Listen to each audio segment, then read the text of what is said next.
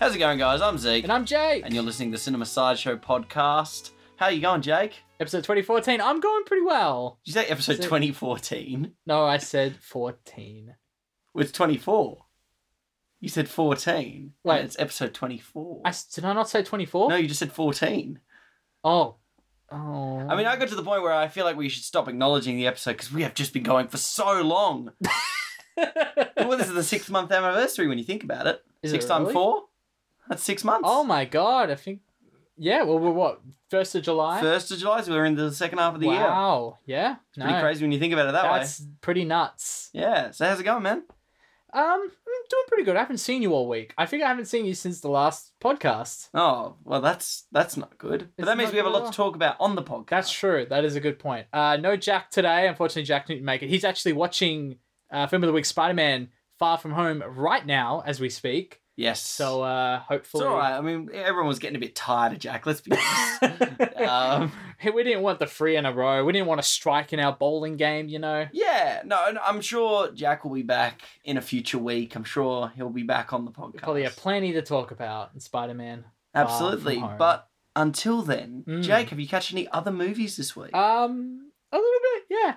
Actually, I've been a bit more on the local scene lately. So I watched. Um, well, actually, before I get into that, I'm going to talk about. Uh, I almost called it Chucky. Child's Play. So Okay. we mentioned it a bit last week, but I've I've gone out and seen it now. Saw the new Child's Play 2019 with yep. Mark Hamill as Chucky. Um, this was an interesting one because it's it's not a very good film. It's very average. Okay. I wouldn't call it painfully average. It's just very average, and there's a few scenes in there that just the opening, the whole. And I, I told you about it. I uh, I'll, I'll repeat it on the podcast. It's Yep. been out for a little while now, but this film literally opens, and the whole premise is, and I thought this was a spoiler, and I realized it's in trailers, is that Chucky is not this you know murderer who's being kind of um, swept into the Mhm. into this body of a doll or whatever. Um, it's an evil AI essentially now, which Okay. crafts were a Modernised- different- modernised yeah, concept. Very modernized. Feels more Black Mirror than you know the previous Child's Play, I guess. I think. I mean, the, it, the film opens with probably the worst scene in the whole film, where the the worker is. It's literally this like factory line type of sweatshop sort of thing. And this guy is just kind of off in his own world, and his boss starts abusing him. Oh, you, you know, get to work. How dare you? I'll throw you in the gutter where I found you, sort of thing.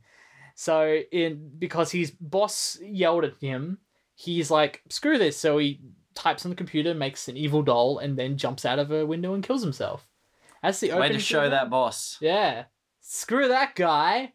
Yeah. Um, that being said, that is the worst scene in the whole film, and it's not it's not a bad watch. Yeah. You would enjoy it if you were drunk, if we're going by Jeremy John's standards. oh, it's fair. Mark Hamill any good in it? Mark Hamill was pretty good in it. Um, I said this to you, I'll say it again that I didn't even I forgot it was him for like the first hour of the film, because he does some fun stuff that progress. He, his voice gets progressively more okay. There's evil Mark Hammer slash Joker slash you know, um, I get I, haven't- I don't know what his trickster voice sounds like. I guess it's a similar Mhm. type thing. Um, no, but he was he was really good in the film, and like I said, it was interesting the whole AI thing because what it does it actually makes the plot a little more streamlined Mhm. because now this kid Andy, who now owns the owns this Chucky doll, um, he actually has more of a direct impact into why Chucky turns evil because he becomes inspired by like you know they have uh, Texas Chainsaw Massacre playing on the TV, Yeah. or he says some lines is that like the the doll is like doesn't compute properly, so he ends up like killing people because of like little like non sequitur things that the Andy said, um, as opposed to the previous film where it's like he's evil from the get go, so they're kind of screwed sort of thing. Yeah, exactly. So I kind of like that change, um, but it also makes him less scary the the doll okay. because it feels a little more like Because like the It's- horror is almost manufactured. exactly it's not like destined to be, which I think is a more scary concept because it's like you're screwed either way. You've got to give them props for at least um, attempting a different take Yeah, on- absolutely, on, the, yeah. on not just regurgitating the 85 or 86 film. Eighty, I think eighty eight. Okay. Fun fact: directed by a dude named Tom Holland. Oh, well, that'll Yeah. probably play into the second half of the show. Whoa! No, I mean, I, I, you got to give them. You do have to give them props for Yeah, trying a different formula, trying a different concept, different spin on the same, yeah, exactly. which is pretty cool. Because I- like I a lot definitely of uh, appreciated that. other films, particularly a lot of these Stephen King films, have just sort of regurgitated. Hmm. Um, you know, as much as I like it, it is very much like they've taken a lot of elements from the telly movie and just Gotcha, gotcha. transformed it into a more up to date Yeah. depiction of the horror. Yeah. And like m- a more dialed up one. Same thing with like Pet Cemetery and stuff like that, where Mm. it's okay. relatively similar, but that but at least they're you know in I- this one they're trying something a bit different. I think I think the main difference between those examples and um and Child's Play is Child's Play's had like basically dozens of maybe not dozens of films, but it's had a lot of films. It's yes. it's calling it's fell into like the Halloween trope, the Nightmare on Elm Street trope, where they make literally many like tons of these films within like a twenty year span. While um like those Stephen King ones, for example, it that's never it's never really been a film in the sense of yeah, yeah. that's their first attempt at it Do properly. you feel like we're going back a fair bit now, but Yeah. the Halloween film that came out last year, we Mm, went and saw we, that we together. love that, yeah. Um, yeah, that one I felt like, and admittedly, haven't seen the originals at Mm. all. Um, only seen the obviously the most memorable scenes from Halloween, the original, the John Carpenter one. Um, but when you when you look back on it, it's it was still a really fun film and a lot Mm. of and it tr- it walked that really good line. and It felt relatively original. I mean, I I can't really compare them, but I know Jack has seen both. and Right. you might have seen both. Uh, well, Halloween. yes. I have not seen the original Um, Halloween. Then maybe we've got to do that. Um, maybe do a teaser. comparison. But um, definitely think uh, that film stood on its own. I mean, a lot of critic consensus said it did stand on its own feet pretty well and didn't feel like a regurgitation of the Mm. older films. Actually, homaged them pretty well. So, yeah, no, I, I, I'm glad even it, it wasn't as uh, bad as it could have been. D- I, I agree. It definitely it could have been worse. It was it was fine. Like there was stuff I'm a little bit nitpicky about with like plot stuff. Um, what was really impressive, I found out this was only a ten million dollar budget. Oh, well, see, that's really good there. That was like wow, that shocked me. That's that's nice. I mean, a lot of these films are. I'm pretty sure.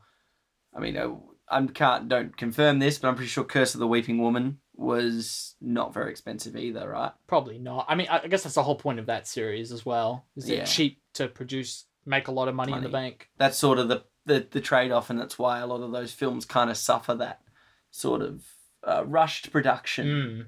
Where whereas at least you know the Stephen King It film, and I think even Pet Cemetery to extent are trying you know to put a little bit more. Uh, uh, investment in the horror genre. Yeah. Not trying to regurgitate them essentially for plot profit. I mean, I'm really looking forward to chapter two Oh, coming out absolutely. later yeah. this year. Like, that trailer is really good. That first half. Yeah. Did we talked about it on the show? I think.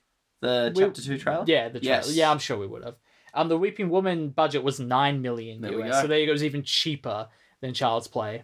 Maybe Blew we- my mind a little bit. Yeah. No, it's. Uh, I mean, it comes back to we. You've always got to have that formula of uh, where does um, innovation come? It comes with lower budgets, right? Mm.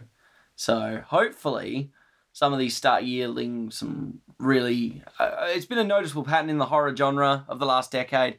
A lot of them feel very samey.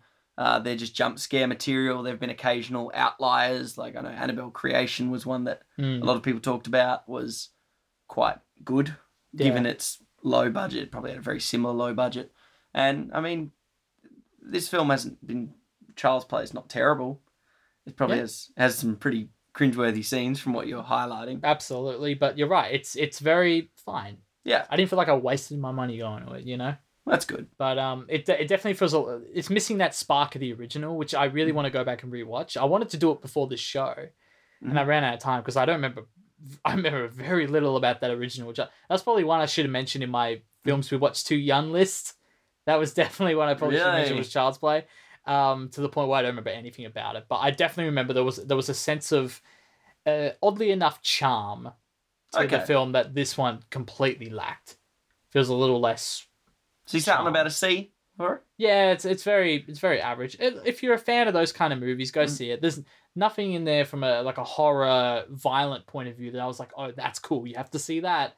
None of the deaths were very satisfying. In fact, in fact, it very much felt like you could tell from the offset which characters were essential and literally any character that was not essential. Yeah, yeah, they're gonna die, and then they die. once again, that comes So- back to I think what it does really well Mm. is each of the kids does feel bar I think one of them feels pretty integral to the plot. Yeah. So uh, you don't if any of them are going to die in this second movie, it, it would be pretty uncertain as to which ones. I Yeah. Think. So yeah, It's exciting. I still got to read the book of it.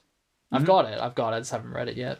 Oh, I'm not sure I could bear that. It was a tough. It was a it was a scary watch last time. Admittedly, Yeah. Like, yeah, I did not enjoy it. Uh, I enjoyed it, but it was like it was kind of like you had fetal your hands in position. your head, sort of thing. yeah, definitely fetal position. Yeah. Well, I've caught quite a few in my I've, endeavor. I've noticed that. Um, if, you, it- if you follow Zeke on his uh, 365 challenge on Instagram, it's bounced back a little bit in this past week. I think yeah. was it was it Jack who said something last week? He said, Yes. like, oh, you wouldn't be able to catch up to that. And I've I've kind of of. put my head down. And I've admittedly I've watched some films that I'd already seen before. I'm not including them in my challenge. I probably Okay. inhib- like hit, prohibited myself from. Uh, in- I will talk about them because I still think they're films that I would like people to go out and watch. yeah.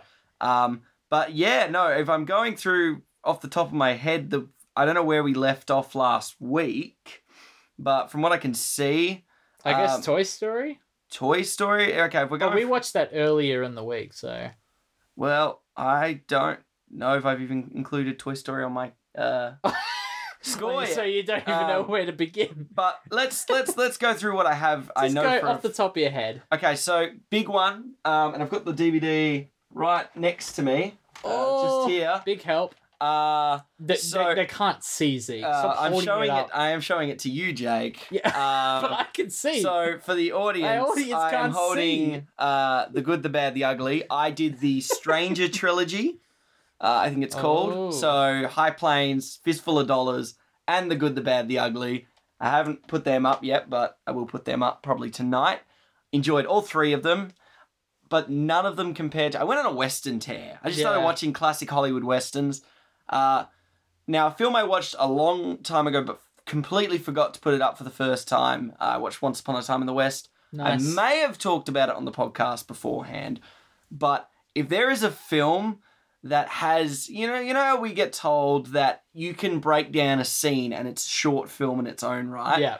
The quintessential final scene in Once Upon a Time in the West. It's nine minutes long, and I would encourage people if you're not going to watch the two and a half hour runtime, watch that scene. It is the definition of a short film that ticks every box with no words bar one line Mm, and it's brilliant. It's the the score. I mean, it's it's Sergio Leone, who's like a lot of people have talked about, who is the defining um, uh, the def- definition of spaghetti western. yeah. And all four of those movies are all strong, um, but definitely that film stood out the most uh, out of the Stranger trilogy.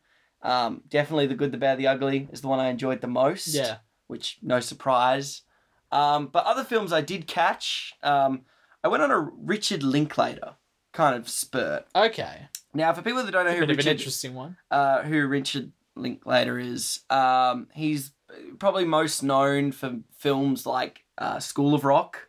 Um, Oh, okay, okay. I can get into this. So, okay, so I have worked out uh, where I, I did actually put Toy Story 4 up. Oh, there but- you go. Um, We're back on track, folks. So the plot, uh, but I'll get, I'll get to the Linklater stuff first. So I watched. It was just released on Netflix, and it's a bit of a shame because I kind of wish this is one of those films that, uh, which we'll talk about next week's when we get to it. But this is one of those Ooh. films that I really wish we had done on the podcast. It's called Everybody Wants Some. It's a film that was released in 2016, and it sort of feels like a predecessor to another film I watched for the first time, Dazed and Confused, which are two. oh, you films- mentioned that to me today. yeah, Yeah. Um, and which both of them deal with. Uh, so Days and Confused deals with uh, the ending of the high school year, and it's the first night after uh, the ho- the summer holidays Yeah. begin. And it talks about like the coming of age, so like the kids leaving primary school to go to high school, or like they're sort of freshman, sophomore, Mm. weird sort of categories that I still can't really work my head out. It's basically that transition from uh, uh, 20, uh, 12 to 13 and the passing of the torch with the, the youths going on to be adults and and the, the youth going into high school. Yeah. And it sort of talks about this weird sort of communal acceptance. And it's really like g- well done in Days and Fuse. I really enjoy it, but I think everybody wants some takes it to that next level. They address the uh which maybe it hits home for us because we're going into our last semester for university. Oh, no. And this deals with the first, uh, follows a freshman into his opening weekend going into college. right. So the three days that lead to uh, the start of semester. And the film ends with him falling asleep in his first class. Nice. So it's the it's the part I would love you to go home and watch it. my first tutor didn't rock up to my very first class ever. I, I think what it, and it's a- Rhett Murdoch. it's es- it's essentially a, a love story uh, between this guy and, and this girl, and it sort of like interwovens the whole Mm. college culture, touches on some of the identity issues that we face as sort of young adults that we don't really know our place in the world. We know we need to go to college, but we don't really know what to do with ourselves. Mm, It addresses the mature age students and the and the, the real young, bright eyed students. It really touches that's on cool. pretty much everything and i'm smiling from post to post in this film like i really I, i'm sitting there i'm just like i can't help but love this film the, the characters that linklater does they're very entertaining yet there's some really cool moments where i, I find myself kind of getting emotional because it's really relatable like there's a mo- like there's a moment it follows this baseball team and they are top of the nation baseball team for Yeah. college baseball so they don't really have to worry about it's not nothing to do with them winning any baseball games. It's literally just the preseason and this weekend and this freshman kind of finding his way through it. Yeah, very elementary level of entering kind of the big league in, in, a, in a school perspective and Mm-hmm. a, uh, a, a sports perspective. It And sounds I, like would love for you to to give it a watch and maybe come back and give your opinions next Yeah, week on absolutely. the show. Um, it's definitely a film that I'm going to struggle watching new films because I really do want to go back and just rewatch this film. I really did enjoy it Hell that yeah, much. I do think it, I yeah. sat on. I think I gave it an eight point seven five. uh, Which I felt was maybe even a bit harsh. I really enjoyed Right. this film. It made me smile so much. could have cracked Um, a nine there, son. Probably could have. Probably should have. Um, but yeah, it's just funny. It has this perfect mix of humor, but like really hits home with uh, the, every night of partying they do. So they go Friday, Saturday, Sunday night. Yeah. They go to a different sort of party where they dress differently because they're just trying to pick up chicks. yeah. But then it addresses that thing where it's like, I feel like I'm having a bit of an identity crisis because Mm. I'm literally shaping myself for the betterment of someone else, and I don't think this is who I am. And it's a really, like, it's sort of like the way Linklater deli- delivers these kind of meaningful lines is he sort of does it in that very realistic way of a bunch of kind of he's this dumb sort of freshman guy who's kind of wide eyed, but he still talks like a normal person who's kind of like Mm, okay. yeah, I, I like I love having sex with girls too, but I want to be me. You know, Mm. I, I keep changing myself for the sake of.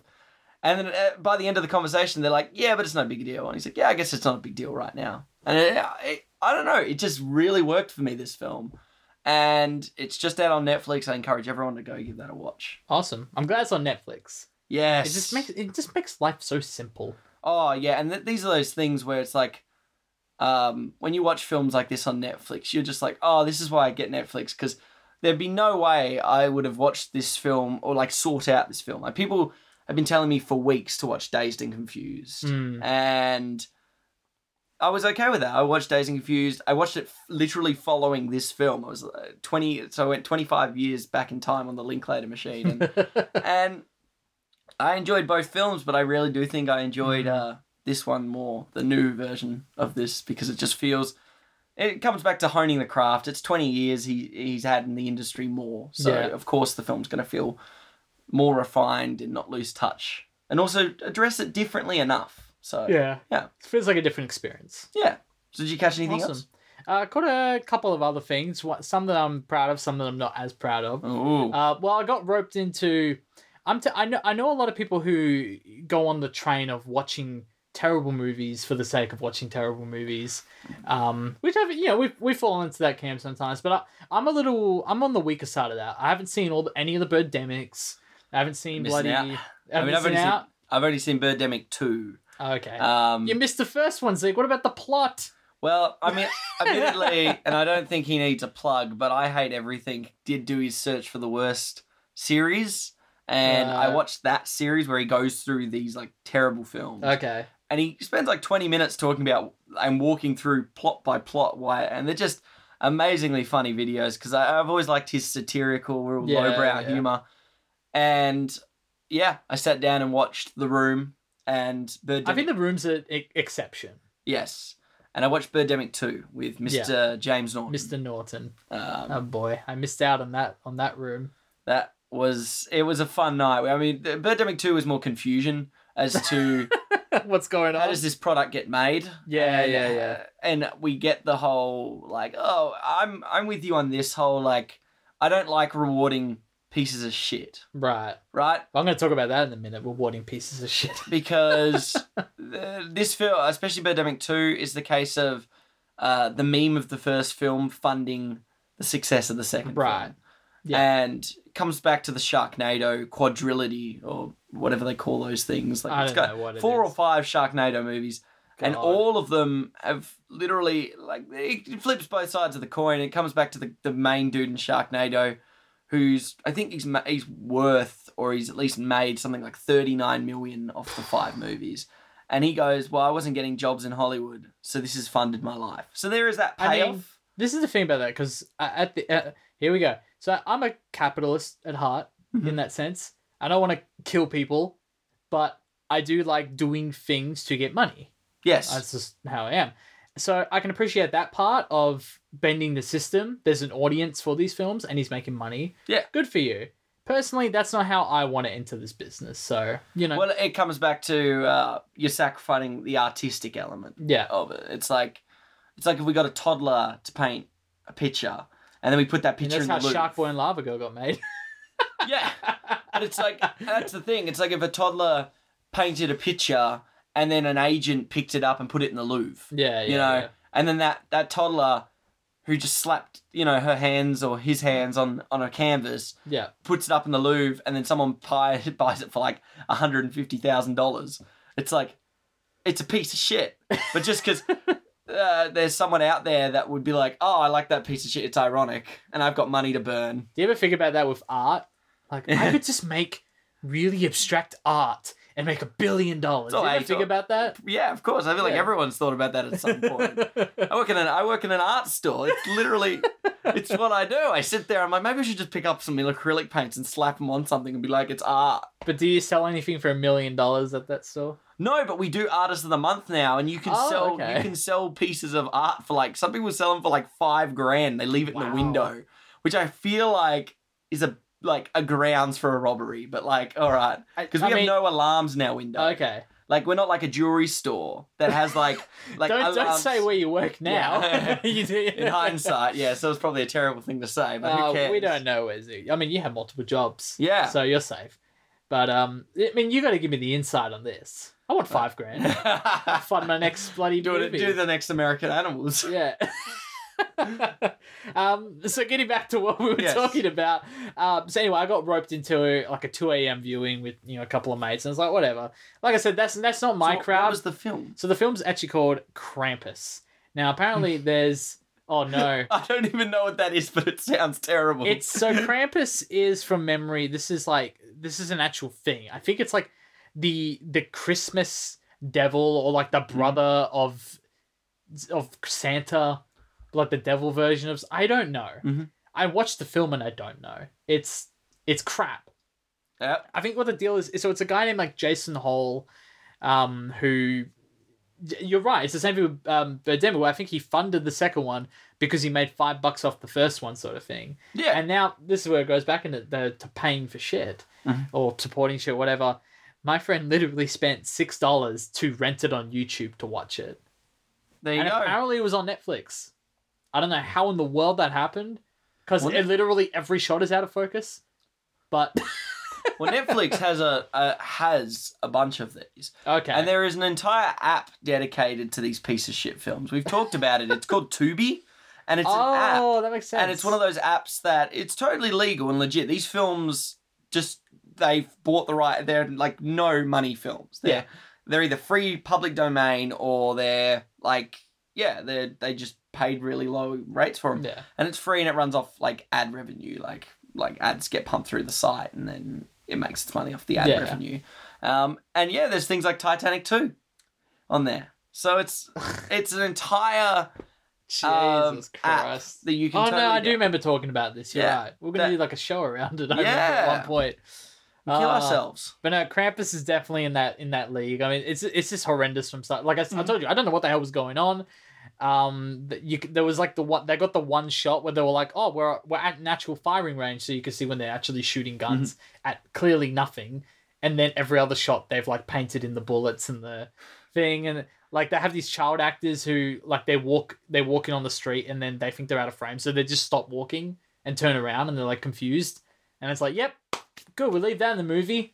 Just it's just horrible stuff. And like, oh man. Well, it comes it comes back to uh, even if even if you want to go all the way back to something like Trumbo and John Goodman's character, Ah, who literally just makes piece of shit films. yeah. Um, what that's a great character. Oh, see, that's one of those films that I, I really wish I'd saved for this challenge, so I could just talk about how great Yeah. Trumbo is. But we could talk about Trumbo one Yeah. day, surely. yeah, maybe we'll touch on it just for an episode for fun. Or We'll something. run out of films we haven't seen at some point in our lives. Well, speaking of films I've already watched that I want to talk about on the show, Yep. just to give it a, a shout out. First off, I'm going Shout to out. quickly run through the other films that I, I watched in this week. Don't really have a lot much to say about them. I enjoyed The Player. I watched time the first time I watched that. Mad Max Oh, yeah. didn't really enjoy the original one. Snowtown, another Australian film. Yeah, it, it was it was all right. Yeah, like had that real Yeah. uncomfortableness. Uh, Mystery Road, another Australian film. I kind of went on a, a tear of all three. Man, you were doing a lot of triple threats this week. Uh, Yeah, I did. Um, Zombieland for the first time. Hey. Uh, in height, enjoyed it a lot. Looking forward to the second one. Uh, big one that I want to I shout forgot out. they're doing a second one. Yeah, uh, Boogie Nights for the first time. Oh, Um, hey. Feels like a real big miss, but uh, my mate Ben Cochran uh been wanting me to watch this film. He'd been pleading for it to come. Yeah. Finally got around to it and really enjoyed it. Really enjoyed it. It was probably my favorite Kurt Russell performance. Uh, Nice. Foxcatcher, first time I watched that. Very nice. A real Is Steve uncomfortable. Carell in that one? Yeah, Steve Nice. Carell. Well, he looks like that. So- Just show me a photo. Um, it's like Yeah, so it was really good. Um, and yeah, that's pretty much what I've covered this week. I think you got to clarify your Mad Max approach or your Okay, stance. So, um, I enjoy Fury Road, right? I really do. Uh, I'm not one of those people that really shits on Fury Road, who we can probably we Jake and I know who we're talking well, my, about. my old media teacher in high school hated Fury. Well, Road. our current chair at Murdoch hates Fury Road. um, so I really do like um, Fury Road. Yeah. Why I like Fury Road is I think that is what George Miller really wanted to do with Mad Max. okay. Um, that sort of style. Now I haven't watched two or three yet. I will hopefully get around to them. Mm, But this film, um, the original Mad Max, feels like what George wanted to do in Fury Road, but obviously was eh, prohibited by a lot of financial stuff. To me, the the crash zoom style and that sort of like it's almost like the absurd adrenaline style yeah. works really good in Fury Road because everything else is stylized around it. I think I touched on this, but in Mad Max, it the original it doesn't click for me. It, it, it feels Okay. because all the characters are human, they're just a little bit crazy, and like the cops are kind of weird, and they, there's just a lot of things that don't make as much sense as they do Mm. in. And it might change in the second one. It might save it, but for me, this I don't know. It just wasn't like my favorite Australian film. And things like Mystery Road that I also watched, which are like those thriller-based sort of crime dramas that occur out in the middle of nowhere, um, real true Australian ones, were just more interesting to me. Maybe it's just Yeah. the style. I just was not a fan of it, and I don't get this whole Knight Rider sort of Mel Gibson esque Right. guy in leather. I was going to stand. ask about Mel Gibson. Like, what's Uh, your thoughts on him in the film? You know, it's funny. I, I never thought. I honestly thought the way people talked about him in this film, this would be the film to highlight why Mel Gibson's a good actor. But I think I've seen. I think I prefer him in Braveheart. Believe it or not, like things like that. Like I just enjoy him more. This movie doesn't do a lot for him. Um, I is it wrong to say I preferred Tom Hardy? Like, is that wrong? I, apparently. um, but I did, even though he didn't say anything. It's his presence was just enough, mate. Right.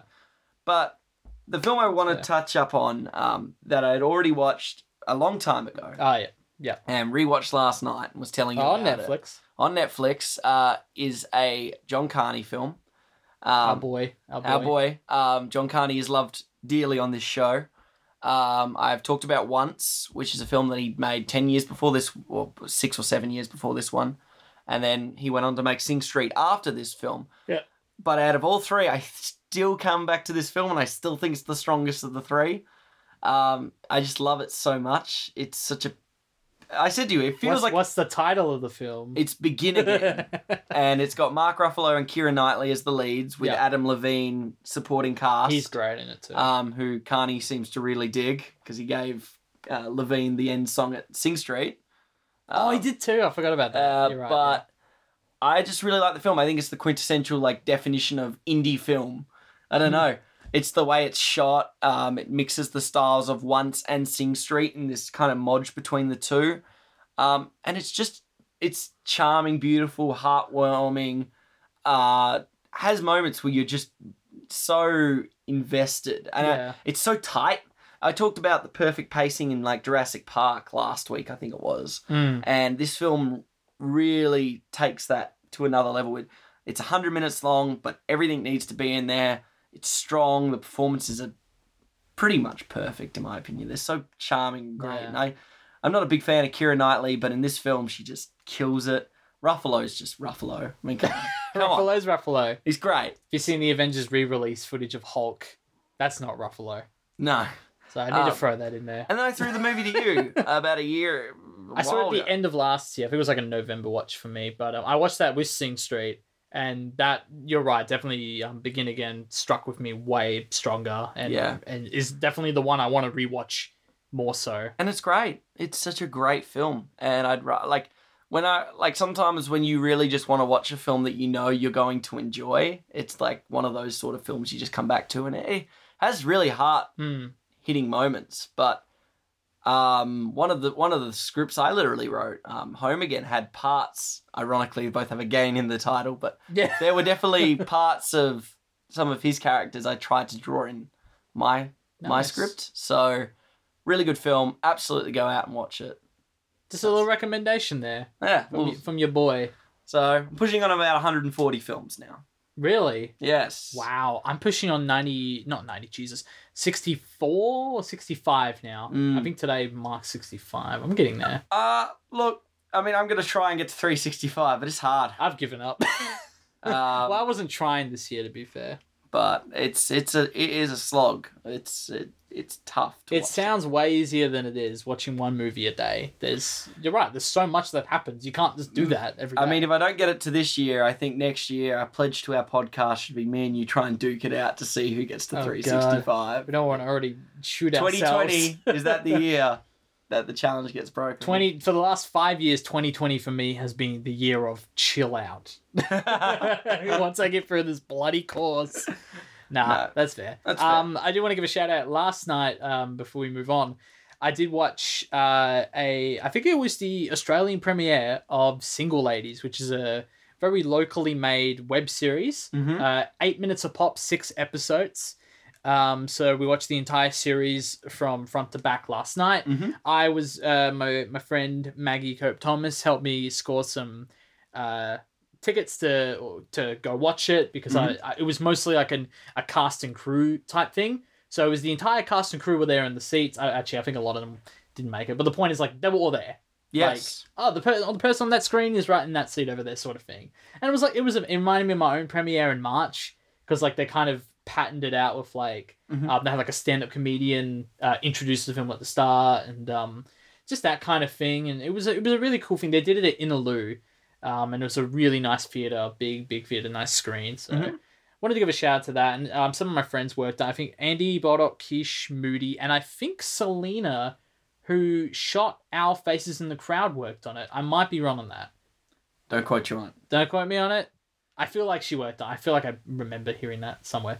Um, but point it was it was cool to see the product, Yeah. something that I've heard about for a long time, and I think I think we got the email shot as well to do like production design. This was a long time ago now. Mm. This was like before second year. So Wow. it was a while ago. It was I think before we even did faces that they were they did some call outs at Murdoch for some production design people. And um, I didn't I didn't shoot for it, but um, some of my mates did, and it was nice to sit there next to them watching this thing for the first So, time. uh, what's the verdict? How do you feel about Um, the, uh, I really enjoyed it. It's great. So the, the premise, single ladies, is it's about these um, uh, two women who run this kind of sex positive uh, radio show, and the majority of the series is them kind of fighting against cancellation. And uh, I won't go into too much. There's a lot of other spiraling stuff, but there's some really great tight plots going on there. It would have been nice to have it a little longer at times, but I can appreciate the tightness of those plots with eight minutes per Well, episode. I mean, it's a it's a big problem that a lot of. Uh, s- I mean, this was made by students. This is not a student film. Not no. a student. No, Mm, okay, They cool. just have some students find props and stuff. a lot of.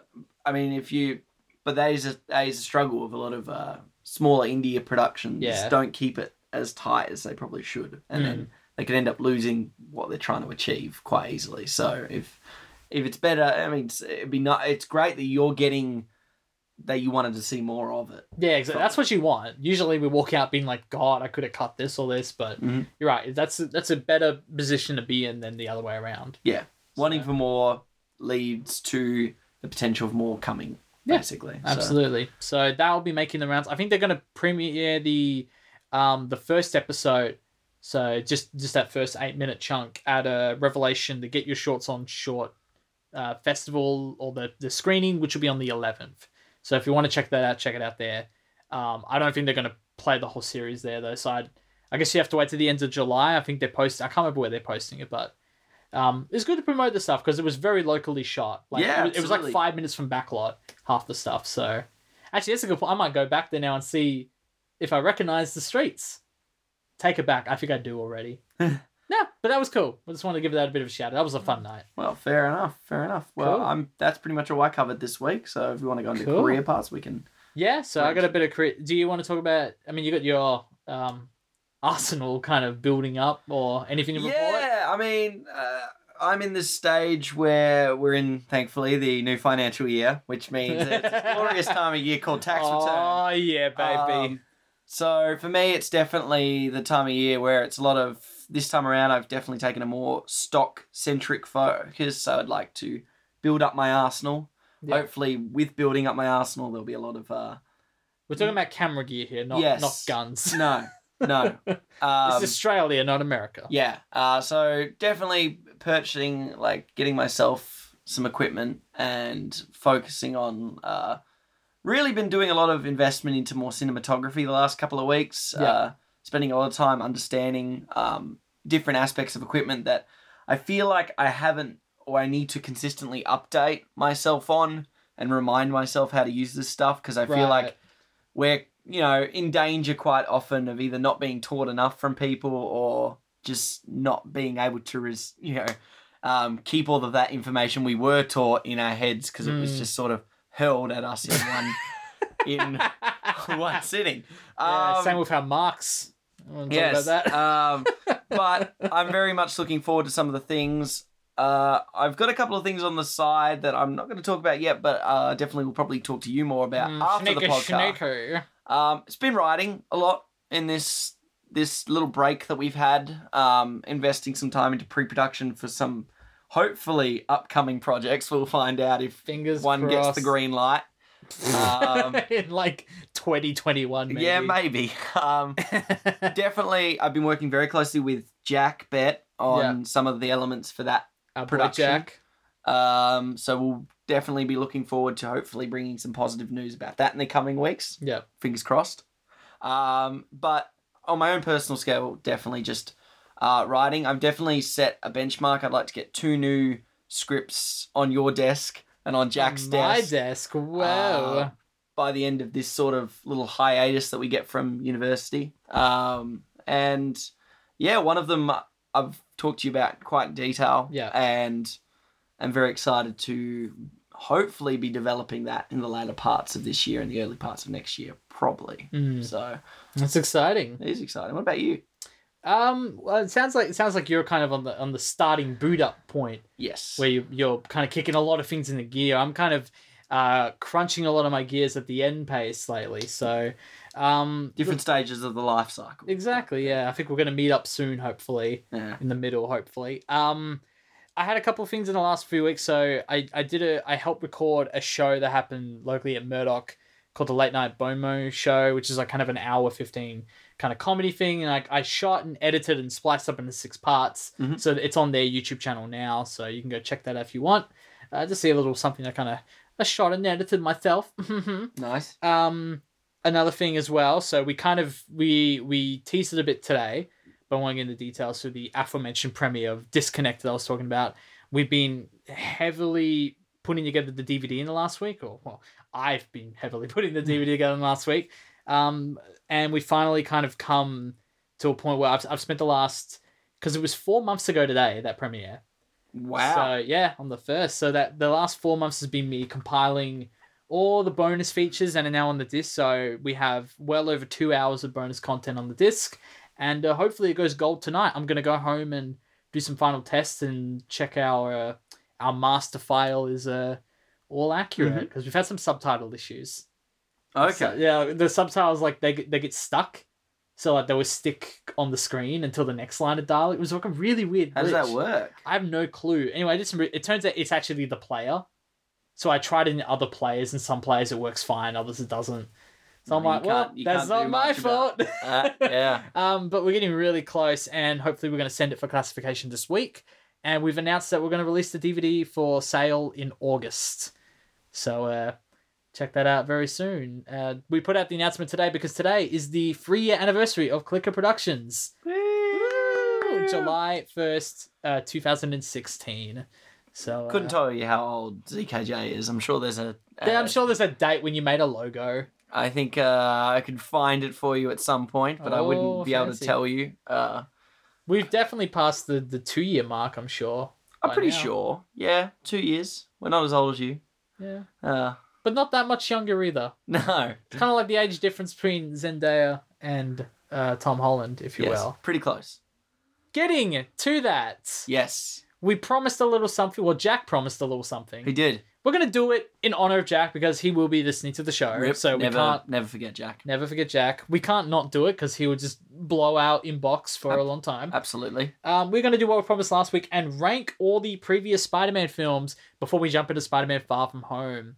Uh, Zeke, do you have your kind of list? Do you want to? sort of- Do you want to go I- last? Last? Like we'll just go back and forth. Yeah, we can do that. I'm Cool, fine. well- I got my list very clearly, concisely. Last place and holding out strong is Sam Raimi's Spider-Man Three. Oh, All right, back to you, Jack. I love, I love how without Jack, there's going to be like, we're just going to groan at each other. And there, there's no Yes. Jack to like heat up the argument. Or he just calls you a fucking idiot. Like, Uh, I, I like the movie Ratatouille. You're an idiot. that was definitely a very heated debate. Though. uh, more than the MCU one, which is really weird. yeah. We love you, Jack. Uh, my worst, and you're crazy, Zeke, for not being in this one, is The Amazing Spider Man number two with Andrew Garfield. It's so bad. It is so bad It's so because in bad. second last is for me. Ah, there you go. Spider-Man There you go. Two. Um, not a film that I thought was as bad um, until Jack was like, "Dude, just watch the first twenty minutes. It's bad." I don't know what was going on. I watched that in the cinema. Like I've Me watched too. I was so excited for it. in hindsight and looking back on this, I've watched uh, both the Amazing Spider-Mans, Spider-Man 3 I watched in the cinema. I watched Uh, all of them in the cinema. All of them. I haven't watched I didn't watch 2 and 1 in the cinema. Oh, Um two was a that was for me. That was and it. then I've watched the two Tom Holland ones, obviously. Um so yeah, so I I just that that movie didn't bother me as much when I watched it in the cinema. Like the funny thing is with Suicide Squad, I knew outright what I was watching was a piece of shit, right? like I watched that on a date. wow. So I kind of that got me through it. Well, it's good. At least you would have had it something. was Good. the hope of something afterwards, Yeah. and I didn't get that. Oh. Well, uh, what a terrible night! and when you think about it, yeah, it was just a really t- terrible movie. It's just so bad. I don't know what happened. Amazing Spider-Man two. Yeah. Yeah, it's it's no, it's it's studio because they wanted to do the Sinister Six kind of follow up sort of thing. But it's So so, they wedged bad. all these like unnecessary plots. They still do not answer questions about Peter's parents, whom we don't fucking care about. yeah. You know, just stupid stuff like that. It's so dumb. So back to you, buddy. Uh, well, my second last, or I guess fifth rank, would be Amazing Spider-Man One, Wow. which is not as bad, but still pretty bad. If you go and rewatch that, it's so, it's tonally such a mess. It's such a hey, Dark Knight, we watched you, sort of rip off. Right. Andrew Garfield tries really hard, but he just looks way too old. I'm yeah. sorry. It is a problem, especially given these Tom Holland ones, how consistently uh, like he's old. Him and Toby Yeah. Maguire, like at least Toby looked Mm, Toby doesn't look. I young. can get away with Toby. I don't think I you can, can. buy that. I think either of them you can't. I think, uh, especially looking at the whole Tom Holland. now stuff, Tom Hol- mate. Tom Holland looks so good, Yeah, and he's generally like, I think he was twenty one when we sh- when he shot this latest film. yeah. So he it looks it look he, he looks like a young kid. yeah, It's good to see that. I don't know how much longer he's got being the young kid, but definitely as of right now, Yeah. he's doing all right. I feel like he's stuck. And the fact of the matter is, they got what, including all the other. He's in like five MCU films now, so I can. I'm if he starts aging now, like fair enough. I mean, yeah, I mean, like he can. We can talk about it more in the second half of the show, but yeah, like, I mean, he's 16 now, so you can push him up to 18. Suddenly, it's he. might- Maybe that was Yeah. the reason, which we can talk about later in the show. What why they did what they did. oh, Um, interesting. but yeah, no, I would say following up, uh, my next least favorite film would definitely be the Amazing Spider-Man number one. there you Um, go. So, Paul Garfield, tough, Paul tough Garfield. break. Good actor in really crappy films. Except The Social Network, Yeah, oh, yeah, absolutely. he's pretty good in that. So I back to mean, you. he's great in um, Hack- is it Hacksaw Ridge? yes, That's him. Yeah, he's great in that. good in that too. Um, well, ironically, my rank number four is Spider Man Three. I think Hi, that that's a film. pretty I high- think that film holds up better than a lot of people remember. It, it's it's awkward and clunky and overstuffed and awkward, but it doesn't bog down from a lot of what the other film is doing, which is actually fair in comparison to the other 2 Mm-hmm. Holds up a lot of tonal stuff, just Uh, a lot of missteps. Yeah, I think it, it has some real bad missteps in there. Um, but there are bits in that film that are not too bad. Um, particular some of, uh, ironically, and I don't think uh, it's weird the way Thomas Hayden Church acts. Um, just gen- generally, Right. Um, I think he's got this really strange style, but it seems to work sometimes. uh, Particularly in Sideways, he's quite good in that. But uh, some of the scenes with him, like uh, off just the top of my head, I haven't seen Spider Man three in ages. Yeah, But some of those hard home hitting scenes where he can't pick up the locket, that's a um even technically that's an amazing scene. yeah, there's some Him crumbling down, trying to get up, like there's it's some excellent. real like there's some really strong ones. Even uh, sort of the death scene of uh, Harry is pretty pretty good. Yeah, somewhat earned. The James the James Franco stuff's pretty strong in this film. I don't think it's that bad. I think it was clear that I mean it's it's well known now that Venom was not meant to be in this film, and he was very much pushed by Sony or what's the guy's name who does half Yeah. the Spider-Man films or whatever. Um, yeah, it could have very well been a Harry Sandman film. yes. I would have felt way tighter, way stronger, and none of the Venom crap, which eats a lot of the film, yeah, pun intended. it does. It actually Um, eats so much of the plot. Poor Venom doesn't get his doesn't get his moment yet, does Um, yeah. And now people are mistaken into thinking he's in a good film that came out last year. he? No, Oh, God, I don't understand how that worked. What are Uh, people thinking? That Venom film is trash. Yeah, film. Is that film worse than Amazing Spider-Man Two? Ooh. Tough one. I'll leave you back with that one. I- Back to me. I would don't know. say probably. Um, are we including this new Spider-Man film? No. Okay, so then definitely in follow-up, and Jack's gonna kill me. Spider-Man, was it? I've done two. Yeah, Spider-Man Two would be my Wow. uh, third favorite. Rank three, yeah. rank three. So, yeah, I like Spider Man too, but I was never, I've never been clicked to this sort of. I still can't get over the whole uh, bags of coins being thrown, and I don't know. It's a weird movie, Spider Man Two, in the sense of like there's some really strong adult themes, but at the same time, then there's that real next level comic bookness, which I've never liked in these movies, and Right. that's because I'm not a comic book person. So the movies that feel more grounded in their reality have always been the ones that have appealed to me more. okay. Um, which is ironic given some of my choices for the MCU films, but some of the ones that are more grounded, I definitely like more like Winter Soldier, which we've talked about, and Civil Yeah. War.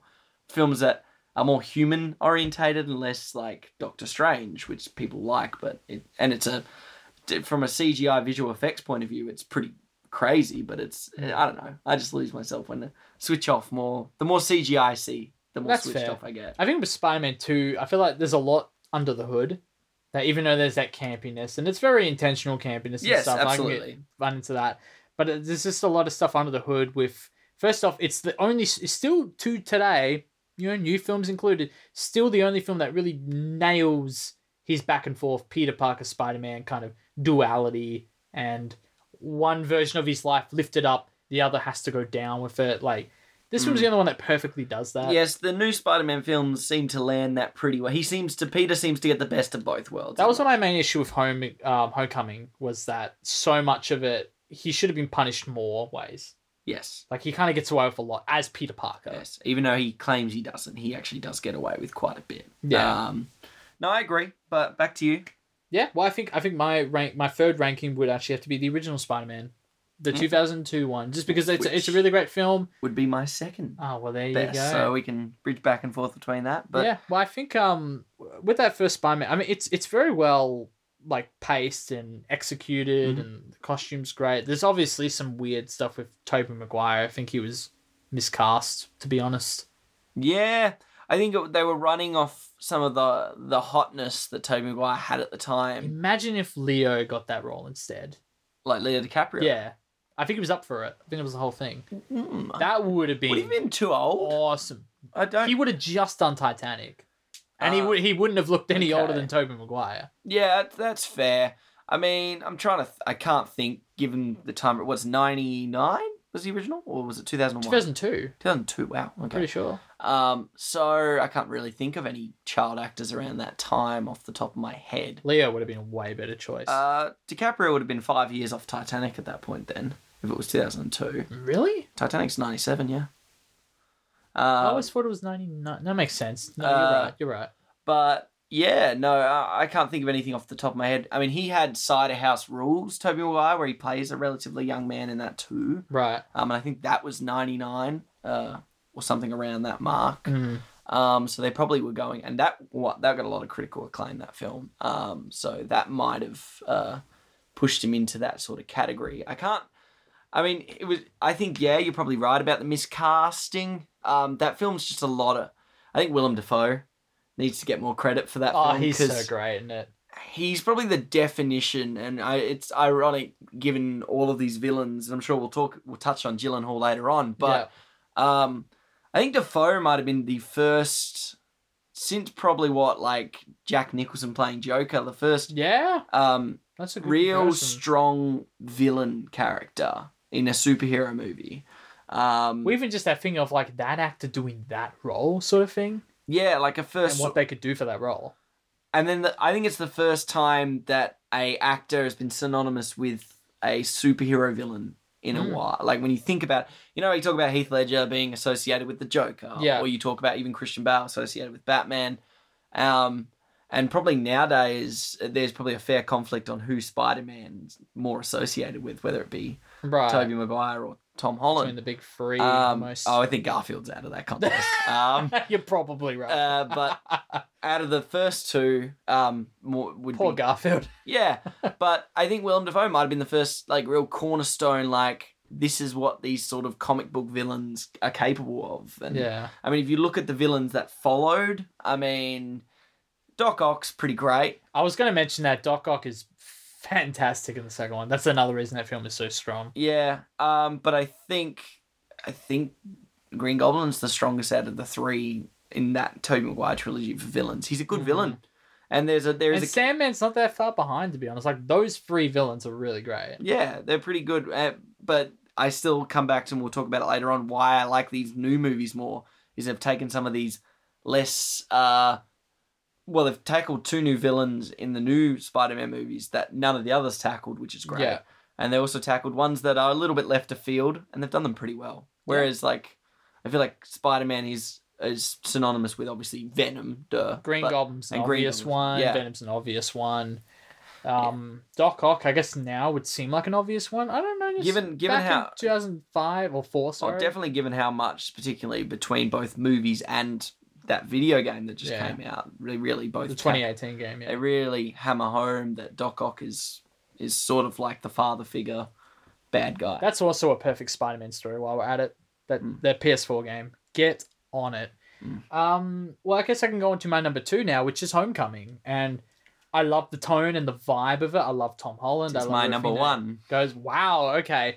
again, my issue, I think he gets away with too much, and that's what Spider-Man Two nails that Homecoming doesn't nail so much. Like he he bails school constantly. He gets in all this sort of trouble, and then he has the the word with his like teacher. He's like, ah, um, I guess I'll give you a warning. He bails detention, like all this stuff. Homecoming, he bails Yeah. on that girl, and she's so much as just that was uncool. Okay, I'm leaving the town forever. Bye. That just kind of didn't put it in number one for me. Okay, so I've thought about this. Um, it would be my number one if we weren't including a certain animated film that came out in the latter parts of. That's a good point. So uh, let's bear in mind, I'm going to take out Spider Verse because I'm trying to just focus on live action. Yep.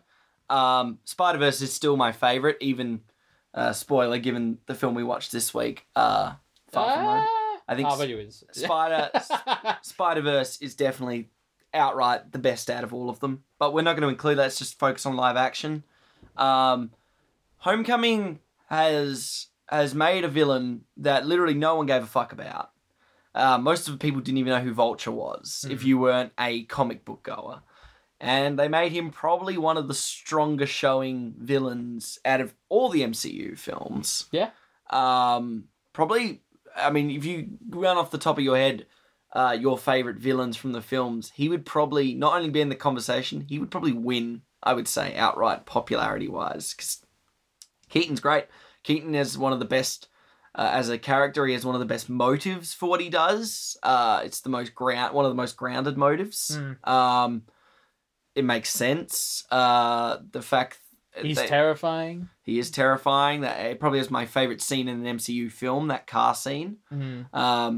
because both of them play their roles perfectly. Like Holland looks petrified Yeah. in that scene, which kudos to him because he's just great in it. But I do I agree he does get away with too much. I didn't like Ned that much in that film, which is ironic given I really kind of enjoyed Ned in this new film, which we'll Okay. tou- touch I, on. I always liked Ned. I was a big Ned fan. Uh, didn't like him so much in the first one. Thought it was just a little bit too goofy. Um, but this film that just came out definitely sort of mended that for me. Um, I think he was in the first one too much. Maybe that's why. Uh, for me. Uh, and then some of the anime, like we, they've talked about the CGI. There's some wonky CGI in that Homecoming film. That's sort of Where where specifically? that that scene where he's on the boat in particular. I didn't mind that. Uh, I thought it looked fine. yeah, okay. Um, and then the final battle's a bit anticlimactic, like, it, I loved the final. but it's but it also is probably why I like. Yeah, I like it too because it's sort of like less about. It keeps within what these two films do so well is it keeps the whole he's a kid sort Yeah. of vibe. It, it still keeps that that sort of essence that honestly the the Raimi ones uh, and the Gar like the Garfield one- the Mark Webb one Webb ones Yeah. um, they just don't do it you know I think because I mean that also plays in the fact that they look too old for their roles in, in those films, but that's also because within the Homecoming universe, he is small fish in com- comparison to Iron Man and the rest of these other Yeah. heroes. While in these standalone Spider-Man films, they have to be, they have to be the hero. yes there's no one else to rely on. And that actually goes into an interest- interesting story. I'll say it now Mhm. um, because it's not a spoiler for Far From Home. But basically, there was meant to be a cameo in Far From Home that was since announced uh, cut because they wanted Peter to be to basically save himself in the situation. Um, and that was going to be Anthony Mackie that was oh going to be his character. Apparently, he was going to be in Far From Home and kind of help Spidey in something, and they cut it. was he So, going to be Falcon or I don't- I Captain don't know. America I guess Cap. okay I guess that makes sense. Um, I, I'm but glad yeah, they cut that because I think Mackie now needs his own film. Well, they they're going to get their Disney Plus show, aren't they? Him and Falcon. I- Uh, him and Fa- him and um uh Winter Soldier. Okay. That's like a whole thing, I think. Well, see, I don't know any of that sort of Disney Yeah. Plus. I keep stuff. hearing about it, but that's like all I really Well, know. are you? Um, yeah. ready Well, to my touch number on- one was Spider Man Two, but I've I've touched on that already. hmm Um, yeah, I am ready to go when you are. So, what are we watching this week? Jay? Oh, uh, we are watching a little old movie called uh, Night Monkey versus Syndrome.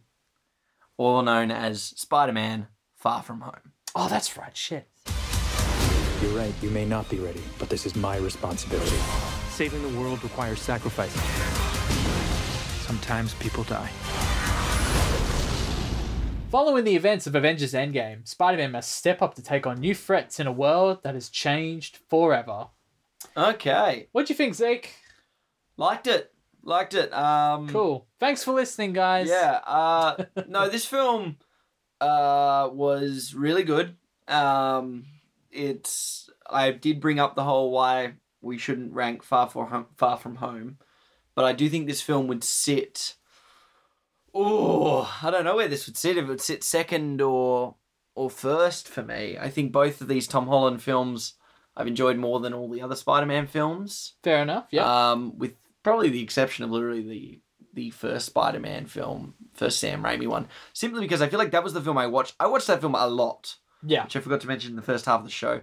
That was the one I had on VHS, and I think I watched non. I think I watched that film more than uh, any of the- Anything in the world. well, uh, any other superhero movie. Like I didn't watch like the Dark Knight trilogy till long after, probably four or five years after um, Dark Knight came out. So maybe back in like 2012 or 2013 right. um, maybe when Rises came out. But this film, uh, the first Spider-Man film, I definitely watched the most. Uh, that and probably Fantastic Four, ironically, um, oof, in hindsight. Oof. But uh, these two I've definitely enjoyed more. I think they've had the smartest villains, the less comic book, less comic cool, I guess, villains in their sense of they're not so uh, comic book esque. Well, they're grounded interpretations of, of Absolutely. yeah, of silly villains, but Spider Man has had an amazing roster of villains, to be fair. Yeah, um, particularly compared to some of the other superheroes who get dished out some pretty weak villains. Yeah.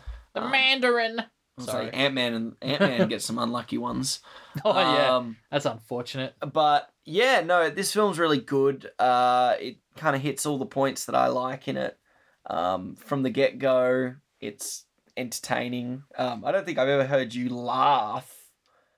yeah, I feel Um, like I was the only one in the theater laughing, like consistently throughout the whole film. Yeah, but I also feel like you, I've never heard you laugh at like an opening that loud before. That Oh, that was an amazing in memoriam montage of basically explaining what this film does straight out of the gates. This isn't a spoiler. opening. Yeah, it sort I love of this. answers all of the questions that come with the whole finger snap. Five years go by, or they refer to it as the blip. Oh, I hate that. Um, and they refer to it as the blip, in which it's it's pretty clever. They do it through possibly the most high school high school thing you could do. and it's a shame Jack's not here on the show because He he's would've loved actually shown us a couple weeks back some of his high school uh, film videos in which they did a TV broadcast, and we all did one in front of a crappy green screen, and it's terribly made and it looks like shit. And they nailed this pretty I lo- much. not even just this opening. se- I mean, it's an amazing like they they they're, they're using like crappy PNGs to be like oh um, Or rest inconsistent, in, yeah. rest in peace vision stuff like that just stuff like that it's like hilarious Yeah, where it's like a 240p version. So it's like a tera, like a phone yeah took picture of him oh once. it's brilliant no I I laughed very loudly that was because I knew immediately what was happening it was like this is hilarious uh, but even to your point of like I knew I had the confidence that they were gonna explain all the stuff with the snap because one, Yeah. once Endgame came out, that was everyone's question. Oh, what what about the logistics of the snap? And it's been five years, and it's like I love that because it actually had it meant there's still weight to the ending of Infinity War, which is what I was afraid we were gonna lose through Endgame, but we didn't. And it's all explained at the start here. It's like oh, how do people who were blipped out of the universe how do they drink now? Like, uh, are they old enough to drink this, or like, Mm. what happened? Do they all just reappear, like in a, in a plane? So like, they literally answer all of these questions. And I, love feel, that. I feel like Spider Man was a good, uh, the good um, universe film to tackle these issues. because it's with. more fun. Well, yeah, and then adolescence, so much can change in five years, Yeah. as per one of the supporting cast members who was supposedly eight uh, or something like nine or ten. No, he would have been like ten. He would have been eleven, I think. Yeah, yeah, and- technically, And in those five years, age grew to yeah grew to be the same age so Yeah. he was now in the same year um i don't think they they touch on like super logistically but i feel like if you really wanted to tackle it comes back to the the time travel element in endgame Yeah, um how they basically go look these are the rules of our universe shut the fuck up and enjoy the film um, that's basically what hulk does in that scene Yeah. he basically goes look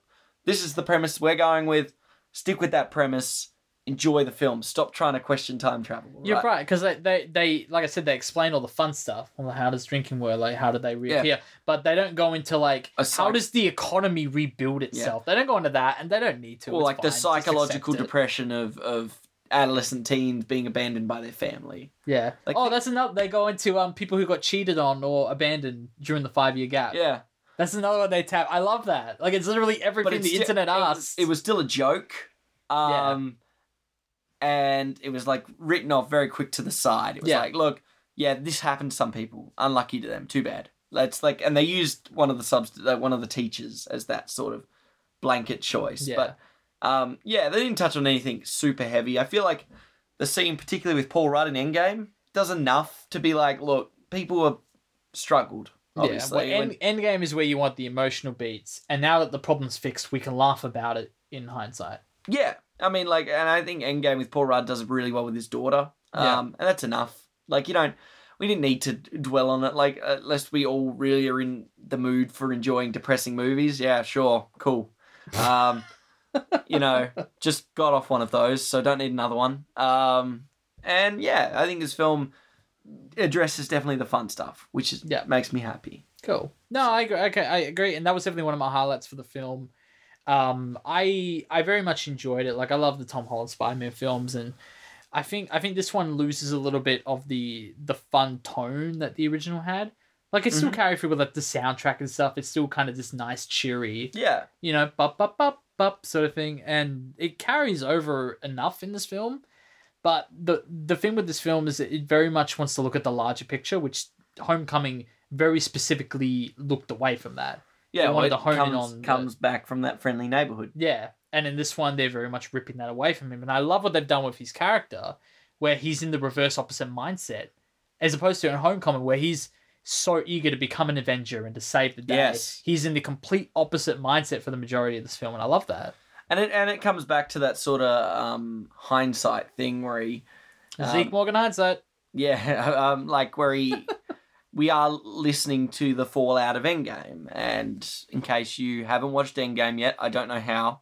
Um, I mean, sure, made Jake. enough money. I was gonna say Jake isn't very happy you didn't watch it because he lost out. on You his son bet. of a bitch. Um, But basically, at the end of that film, Iron Man dies. And what? yes, and It's not like a kid spoiled that for us. this is definitely um, this is definitely yeah i'm not talking about that anymore um uh this is definitely dealing with the fallout and tom holland's character in particular dealing with the loss of a father figure and i think this is the first time sitting in the, the theater for a good long while i really did actually appreciate how big this universe has gotten and i i, Yeah. I have definitely been one of the people that kind of protests because i feel like a lot of these films are very cookie cutter mediocre kind of borderline like just feel like regurgitated crap a lot of the time where it feels like their money could go to things that are more you know new ips and and potentially more, Stuff more inventive. yeah more artistic unless uh oh just money making um comes back to a thing i was telling you earlier today that the two highest grossing films in australia are captain marvel and endgame and endgame warrants that Yeah. but i don't think captain marvel did Captain Marvel does nothing unique or interesting. so So um, that money that went into that film should have gone somewhere else. And that's just the truth. And um, I think this film is one of the few times I was like, man, I'm really glad this film exists in this universe because it does serve the universe, it serves a character, and it helps build. And I really like that because the stuff they do with uh, what happened to Tony or um, Iron Man in the Yeah. last film really plays an integral part of this film. Oh, absolutely. And like even going on that, even with the all the snap jokes we were talking about and the comments and that. Yeah. But you're right, the whole Iron Man dead aspect of it. How in the world did they keep that secret through that set as well as the Endgame set? Because like they would, you know, the, fu- the the famously now the funeral was on the casting call, the the, the sorry the um the call sheet as a wedding. So like this is the extent they went to keep that a secret. Yeah. But then now you watch this film, it's like Tom Holland's talking about this event the entire film, and every character's talking about Yes. the death of Iron Man. That's a lot of people need to keep your secret now. it's and incredible. It's a really good um first step into this. w- This is called what phase four, right? Tec- No, this is the end of phase three, technically. Okay. So now we're done. That is the Infinity Saga 23 films. Okay. Weird choice to make this technically the last one. Because I would think this is a really good step into the next phase. It I think it thematically does. So I Um, don't know why they've yeah, done that. Must have been something to do it, but I I guess this is the way of completely bookending it. You're sort of uh, p- particularly with a certain scene that happens after the credits, which we'll talk about in our spoiler labeled section. yeah, we'll maybe. get into that way later, don't worry. Um, but yeah, no, I I don't have too much to say in the non spoiler part. Apart from this film's a lot of fun and Hmm. uh, maybe addressing some of my issues, but I'll go back to you before going to that. yeah. Um I mean I definitely like I said I had issues. I feel like the tone from the first one and like it, it it very much from a plot standpoint and from what they're trying to do is the overall arc of the MCU. Like I've said the last few films, um, I try and see this more as a, as a continuation and a TV show than Mhm. like a set of individual films because you can't you just can't do it anymore. You can't look at them as individual films. And I think this is you're right. This is a great stepping stone into like a new uh, future for the MCU, especially because so much of the plot, as you know, expressed in the trailers, is is Tom Holland going to be the next Iron Man? Yes. And that just reminded me that scene where he's in the Iron Spider suit fighting all those guys and he's joking around with those cops. That scene doesn't exist in the film. no, Just not even like a version of it. which I always love trailers that, uh, and that Throw scene you might off. have been cut on the editing floor. It's probably or that cut. might might have been a deliberate scene. I don't know. It's probably cut. But I love when trailers do that. When they give Yeah. you these scenes that aren't in films, because I like a trailer that still sells you but can mislead you too. Yeah. Um, that like because that scene, would that have added anything to the film? Maybe, maybe not. I feel like I mean that scene was very clearly meant to be towards the first act before they go on the trip. Yes, I think they wanted to get to the trip faster. Yeah, And I'm glad they did because even on the trip there was some stuff I was like, you could have edited down a little bit. Just a little bit. yeah, definitely trimming the fat. Um, some things feel like. Uh, A I few don't. jokes and little skits in there I think with like the teacher and the students. I'm like, I don't care. I think that thing on the bus was kind of a bit useless. Which bus? um, What the towards- drone bus scene where? Oh, um, what toward in the Well, third just act? that whole no, no. no Oh, the- the- sorry, you're that right. Second, uh, it's like When a Peter ten, accidentally sends a drone on a bus. yeah. Well, basically, it's that case of first time he uses the glasses, and it's to see that he's immature, but. I don't think it needs to be there. We're well aware he's a really young. He's sixteen. I mean, we we were established he's sixteen. To be handed a, a trillion dollar industry, that's absurd. So we we're not stupid. Yeah. Well, I mean, yeah, you can you can argue it's uh, Tony Stark's like character, but it's tricky. Yeah, I It's a think tricky thing. I think it went on too long. The whole like making people look out the window and then jumping out and stopping the drone. That didn't look great either. no, The effect of him jumping out and then like the, the background behind him as he gets rid of the drone. That I like I like the idea I behind guess it. It I- didn't look great. I guess it's the way of highlight. Like what it's there to do is highlight the drones, which are an integral part of the. That's actually a good point. It does Well- tease where the drones go in the plot. But they could have done that in a different way, maybe. I just meant the the actual like effects of it, the Mm. composition of him with the back, just all that. It didn't look like a well compiled frame. Even if it was the case of using the drones earlier on, like he puts on the glasses and uses it, and maybe that Venice fight would have helped, maybe to establish what those Right. drones are capable. But, I, think he needed he needed to do it by accident because he didn't know the drones existed. Yeah. So that makes But sense. maybe it could have been a way smaller gag. I think the gag went from uh, the bit where he literally has his pants down, getting the new suit on with some oh girl yeah, who's yeah, literally in it just for that scene to be. This is a yeah. Yeah, that was this a bit is weird. A European woman that's attractive and he's got his pants down. Who's never established in any of the other Yeah. film or the And rest of the film The continuation of that scene, of that joke, and it, It- doesn't really go anywhere. and it goes for like 10, 15 minutes. Like it's a really. It's a, it's a, I think it's 10 minutes of film that doesn't need to exist, or it could have been cut down to a minute. Like a gag where he summons a drone, about to kill someone. Oh shit, no, that's it. right. Like it could have been a minute. It definitely wasn't ten or fifteen minutes, but you're right. It was a little over. over I the think long. it could have been like not there. A But little, little bit of trimming here and there, and even just the editing in general, like some of the, the coverage they cut between is a bit jarring at times. There's there's one in particular Mm. where he's about you know Spider Man's about to walk up to a character and give a speech, and um, it's just the cutting of it feels so janky. It, fe- it felt like a student film. It was yeah, like oh we're missing a couple of shots. Oh, blah, blah, blah, blah, it does put together. definitely feel like they were missing a couple of shots. Which come back to the thing I was telling you in the car. I feel like There might have been the case of uh, executives only being able to afford actors for a certain amount of days. Hmm. Um, and particularly people maybe like Gyllenhaal might have been a real tricky uh, investment because it's, I mean, Gyllenhaal is a busy man. He has a lot of things He's a going busy on. boy. Um, and he's definitely one of those actors that spends a lot more time uh, invested in more indie productions or smaller, like smaller Right. productions. I feel like like he definitely doesn't um, go too mainstream too often. Um, so, and, but he also gives more time to those productions. Yeah, because I Um, he, think he has he's a lot of time in this. Though I was happy with how much he's in this film. Absolutely. Um, but a lot, like if you, I feel like a lot of, I mean, the one good thing about Mysterio is uh, a lot of his scenes, Gyllenhaal wouldn't have to be there for. Um, there would have been probably a fair amount of voice work in his character simply because he's got the dome A on little his bit. head. In the same sense that Iron Man, Robbie Downey Jr. could take a few days off to do voiceover, Yeah. have the mask over the head. Like you there know. was, there wasn't as many scenes. Like if you really went through it, there's actually not that many scenes where it's Gyllenhaal, just like Uh, there's, there's a there's a sizable chunk in there. you think. I don't. I think so.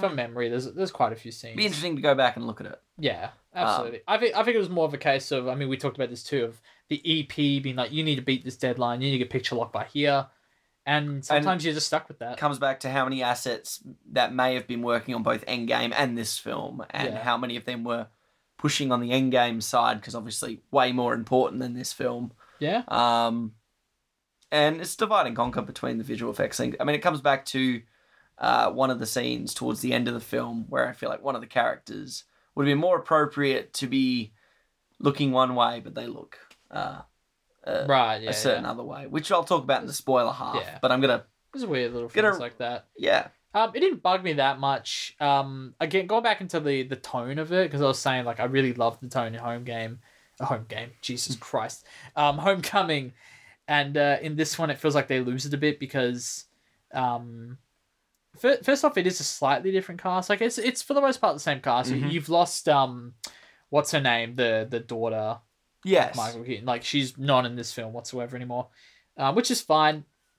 Um, and obviously, kind of the um, the love interest type thing has shifted to uh, MJ, who's very much like MJ in this film. In fact, what let me ask you about that because it was Okay. very much in Home Game it was very much like a, a nod to oh people call me MJ at the end, and a lot of people groaned, and I was like oh god, is this like the new Mary Jane sort of thing? yeah, now that it's like a cemented part in this universe that this person is the MJ of this universe. Do you think it works now? Absolutely. I think this is a perfectly fine shift. I think it essentially I I think it might have worked better than Kirsten Dunst's one. Um, and I think Yeah. um because one, for starters, uh, both of these characters, although in real life, are not in high school. Both look like they belong more in high school than Toby Maguire and Kirsten Dunst did. um, both of them were fully grown adults who were playing teenagers, whereas these two I don't know how they'll go with by the time the third installment of this franchise rolls around, but um, because there definitely will be a third installment. Um, but right now they're still fine and they do pretty well with it, and she's fine. She's great in it. I think. Um, they all get that. My favorite part about this film is each one of them, like Like the from Ned, students. MJ, You They got all- Flash Thompson. they all get the perfect amount of time. Not too Yeah. much, not too little. Whereas I feel like Homecoming, because of Michael Keaton's daughter, um, definitely a lot of the other they sort of took back seats or they sort of would either had too much. I thought Ned was used too much in the last film, but in this one he has like they kind of push him away enough to be like he's got his own thing, and it's so perfect. Like I, I love it. I love Ned anyway, so Um, you know. I think he was used too much in Homecoming, and I think uh, people like MJ and Flash probably weren't used enough, maybe. Um, but overall, yeah, it was fine. I like the ending um, with them, which I'll talk about uh, in, Cool. the, uh, in the spoiler part. But Yeah. yeah, Um, I really, I, I, I agree. I think, I think MJ's used pretty well in this film. Um, it kind of, it, it, this film really cements itself. It's like, okay, yep, this is, this is the MJ of this universe. Uh, she doesn't have red hair. Whoop de doo. She doesn't have red hair, does she? no, I'm colorblind, so. no, she doesn't. no, but like it, it doesn't matter anymore. It's like the, MJ's like this. It's it's good to see Spider Man kind of have a love interest again, and like it just it, it it didn't feel this. I mean, this is a very different kind of love interest situation because obviously we're Mm. still in the midst of like boy has crush on girl, Yeah, and there's- it, it's it's the same thing with the um not Michelle was her name Michelle and the the daughter of Michael Keaton. Um, Yeah. I think so. it's awkward. It's, It's- very awkward. It's awkward. It's handled better in this one than the last one. The last one I feel like she was just a non-character. yeah, well, she was the and she had, means like, to nothing enable to do. Keaton's performance. Exactly. Really, I mean, To have oh look they're connected and then that's kind of it and then she leaves town forever. yeah, That's that kind of especially since she's not in this one. I think it's That fair. kind I of mean, annoys Keaton, me. Keaton goes to prison. Yeah. Uh, you don't want to stay in the same school. Makes that scorpion reveal last film completely useless because he's not even mentioned in this film. Ah, but will they be coming back for a Sinister Six in the third film? Surely, and he's like ten years older now. Dude, he's vast from Far Cry. Like, that's all I need. He's um he's in Better Call Saul as well. He's Nacho. Oh, He's amazing in that show. Um, all right, what do you want to jump into spoiler territory now? Because we keep Absolutely, teasing 'cause so I- massive spoilers. There's some surprises I want to talk about. This is the spoiler section. Go. do the red letter media thing with a, the, a blank screen for thirty seconds. No, we're not going to wait for 30 seconds. But, all right, Jake, let's break into some spoilers. Okay, for starters, Can we please, please talk about the cameo? uh, right, And I swear to God, me and Jack caught it. I'm trying to find a conversation about this. before we get to the cameo, let's break down. Uh, let's Oh, Okay. talk into. Um, Okay. I want to first address uh, just the MJ stuff because we that was the last thing we left off with. Okay. Mm-hmm. We'll break in. So, I like their kiss at the end of the film. Um, they do kiss at the end of the film. really well because- done. It's perfect. Yeah. It was- I mean, I think when you're a teenager, your first kiss is either a peck or it's full tongue, and it's disgusting to um, uh, you you flip a coin, you get one or the other. Yeah. And this one I like because they do like three or four They- attempts at it. yeah, because it's not like the kiss leave like most films. They they stay there. Yeah. Let's try a couple more times. Let's get this kiss right. It was it was perfect. I really like.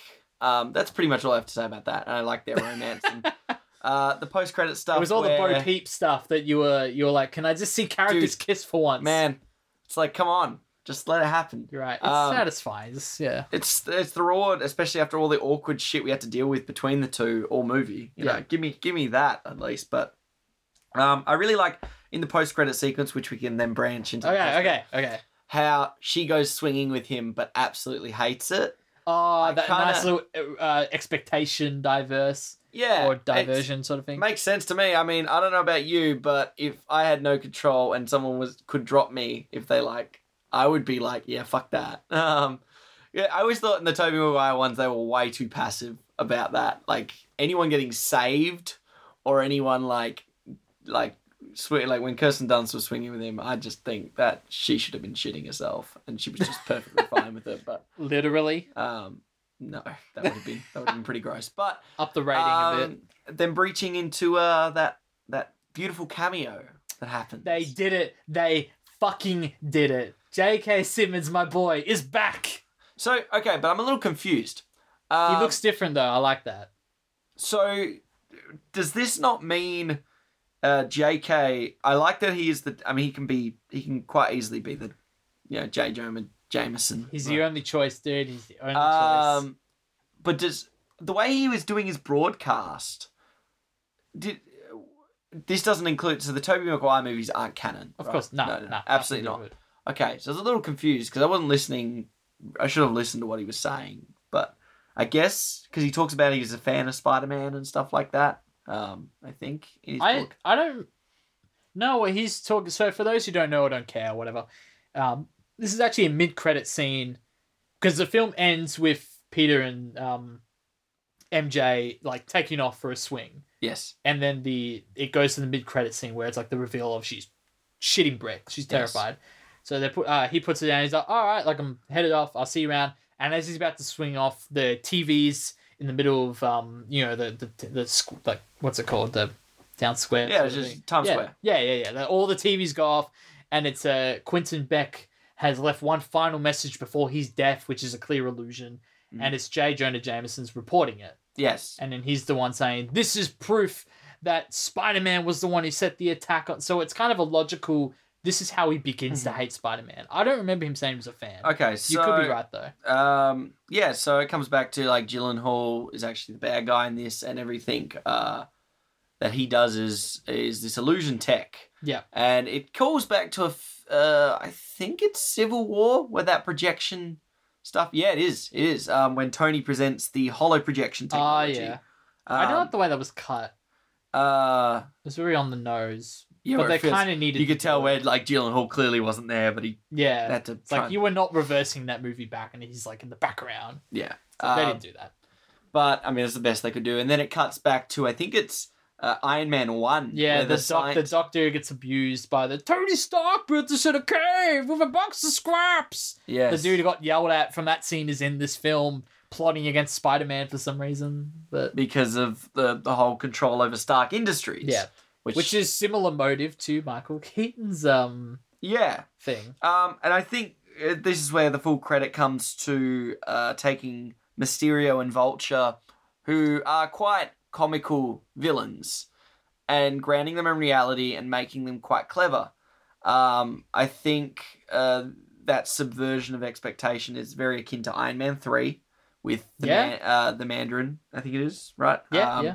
And how they make his character this real deadly man until you meet him and then he's an actor, basically. Hmm. And in this one, when Gyllenhaal was this big heroic man, and then he leaves, and then he snaps into almost this weird sort, as we talked about way earlier on in Cinema Sideshow, a velvet Velvet Buzzsaw. buzzsaw esque character that's a little bit more grandiose, and it almost I really wish he'd pushed his hair forward like he does in Velvet well, he, he Buzzsaw. essentially becomes the director of the show, and that's what I love about Mysterio as a character is he's all about tricks and mis- uh, being mischievous and that kind of. So that all worked for me. That he's in essentially a green screen suit this whole second Yes. half of the film, and he's like he's got people d- like drying his cape in that in the last second, and all the drones, and he's directing the action. yes. like that was a great scene. I know we're not on highlight And- scenes yet, but that was a great scene. him Oh, directing just with the bit when drones. he says like this is an Avengers scale fight, Oh. like it's a really he's clever- like there we go. Uh, little wink to the camera, Uh, and, and Yeah. it definitely feels like.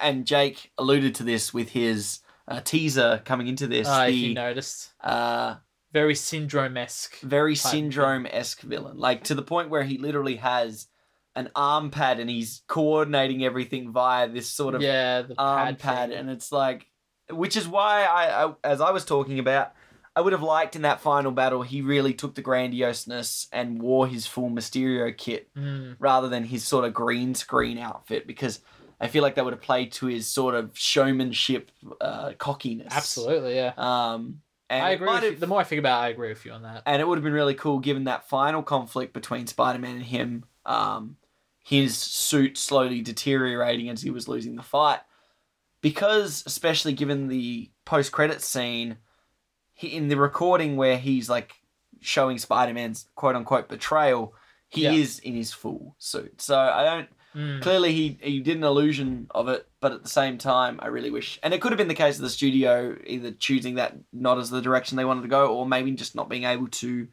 do Uh, it in time. do it in time. Um, because uh, it really does highlight it when one of the characters is literally ironing the suit for Yeah. their coordination. So he clearly wants to be this big hero. It's it's so syndrome, man. It's so so it's next level syndrome. It's really good, and I know, I know the internet kind of predicted it from the start, but it was one of those things. Was like, it's probably something else though, but it still works the way they do in this film. Like the reveal of him being bad, he's the But it's a whole thing, of him trying to get the glasses from Peter. I mean, when I was thinking in the theater before the big reveal, I was thinking it had something to do with defeating the elements and like collecting power from all the elements, Right. Okay.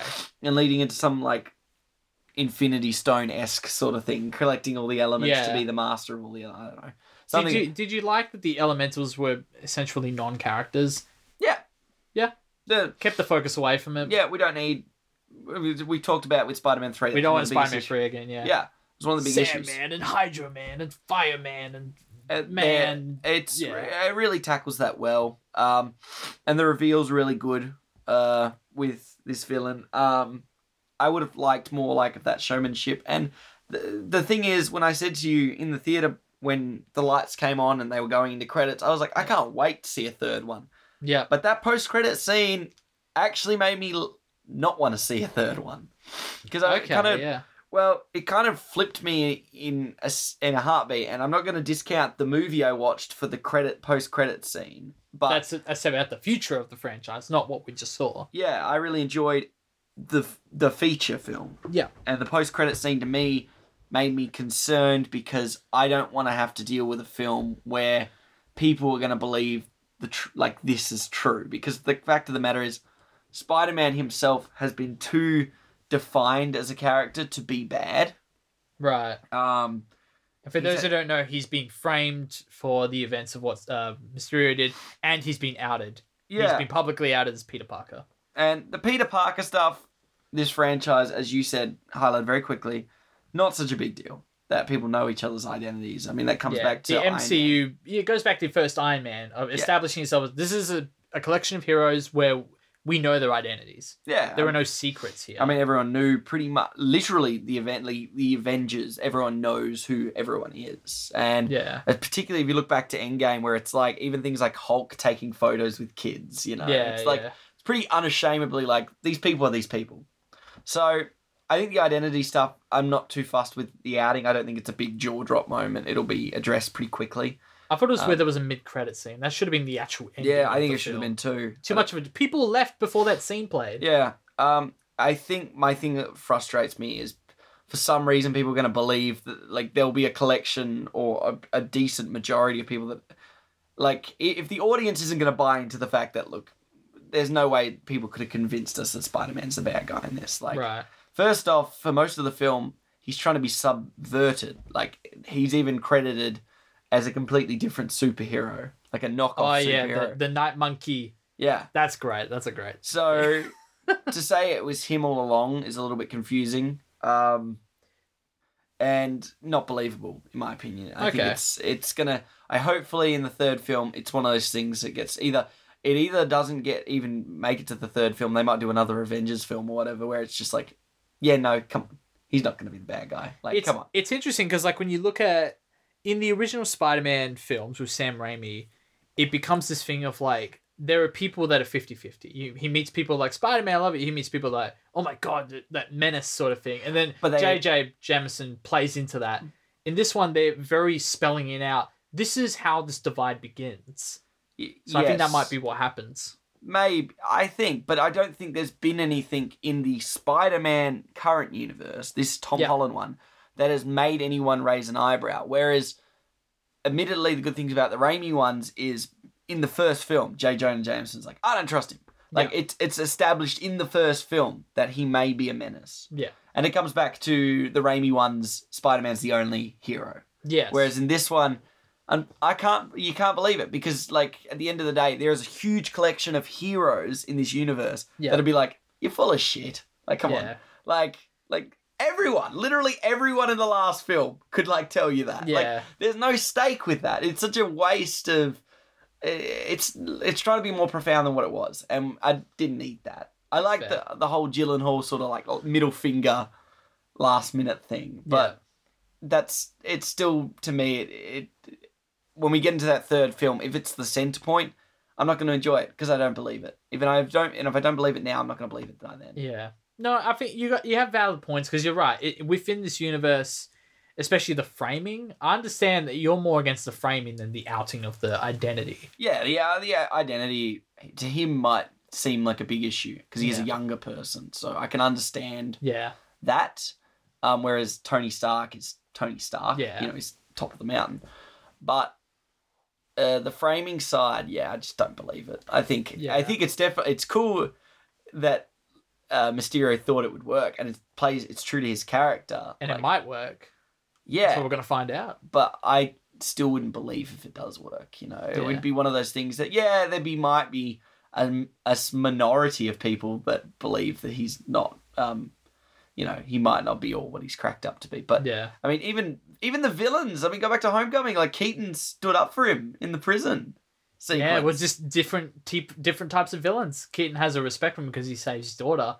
In this one, Gyllenhaal's like, "Fuck you, dude! I'm gonna screw you over before I die." it's the pettiness. Yeah. it was that pettiness of his characters. It's true to his and character. it's the showmanship. I'm gonna look like the hero, and I make him look like the bad guy. Yeah.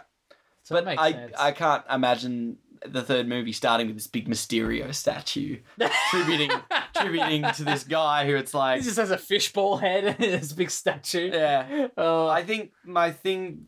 Uh, do you want to break into highlight scenes? Because I think that's it, I think in a moment, uh, I think, uh, yeah, because I, I, the thing I'm more worried about with the future is, is the unmasking. Because, like I said, it's a staple of the MCU that these characters are don't have secret identities. Yes. But Spider Man, that's such a big part. And I was not even a big fan of how quick his friends would find it. Like Ned finds out straight away. Okay, whatever. Then Aunt May finds out in Homecoming, Yeah. which plays well into this one because she's such a big. I'm gonna help you out in Yeah. this film. Plus, there's been the five years of the snap. She was, I believe, snapped out of existence. Okay. Her and Peter, and then Happy Hogan wasn't. Now that there's a whole thing with them dating, whatever.